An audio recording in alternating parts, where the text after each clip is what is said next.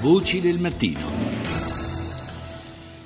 Saluto il corrispondente della RAI da Pechino, Claudio Pagliara, buongiorno. E buongiorno a te e agli ascoltatori.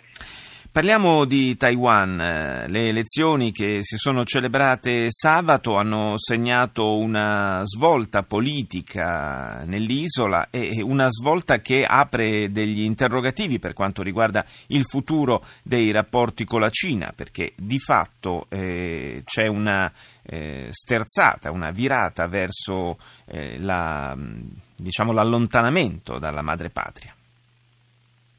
Sì, certamente eh, è un cambio di rotta rispetto al governo del Kuomintang, soprattutto degli ultimi otto anni che aveva segnato un riavvicinamento storico eh, diciamo, tra le due sponde dello stretto, lo stretto sarebbe quello che separa l'isola di Taiwan dalla appunto, Cina continentale. La vittoria, di, eh, la vittoria a valanga di Tsai Ing-wen, eh, candidata a del partito di opposizione, eh, il Partito Democratico eh, Progressista, eh, è sicuramente un cambio di rotta eh, notevole rispetto al recente passato perché eh, la candidata ha più volte detto che vuole sì eh, mantenere lo status quo, ovvero una sostanziale indipendenza ma non dichiarata di Taiwan dalla Cina, ma ha anche detto che reclama pari dignità e che eh, dire, terrà alta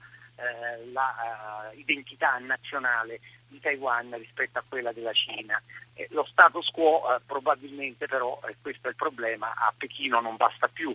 Eh, il presidente cinese Xi Jinping ha detto più volte, anche alla vigilia della campagna elettorale, che il problema della riunificazione, perché la Cina continentale vuole la riunificazione con Taiwan non può essere rimandato sine die, il che significa che entro diciamo, il suo mandato decennale, siamo mm. già al terzo anno, eh, pensa che debba essere avviata una soluzione e ricordiamo che la Cina non ha mai escluso se il processo di riavvicinamento non dovesse interrompersi con mezzi pacifici, non ha mai escluso di eh, dire, procedere con la forza a questa riunificazione. Ma ci sono state... Minaccia, siamo lontani da quello. Certo, eh, auspicabilmente anche direi, ma ci sono state dopo il, l'esito delle elezioni, delle dichiarazioni, delle prese di posizione da parte di Pechino?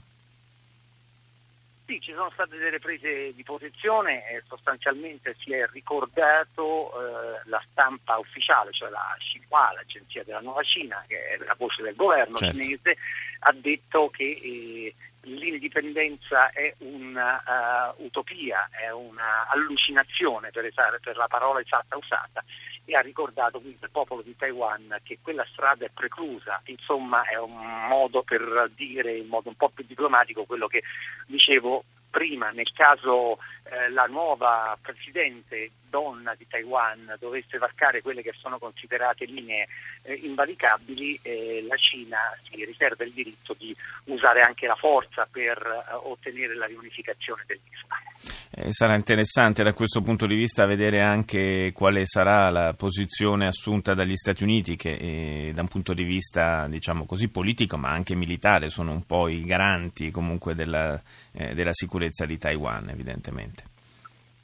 Certamente gli Stati Uniti hanno avuto una, non vogliono ovviamente che questa crisi si aggravi, ma per gli Stati Uniti Taiwan resta un tassello molto importante della loro uh, politica nel, nell'estremo uh, est asiatico e anche di una politica di contenimento di una Cina che mostra sotto la presidenza di Xi Jinping di reclamare un ruolo più ampio di quello che il passato ha avuto.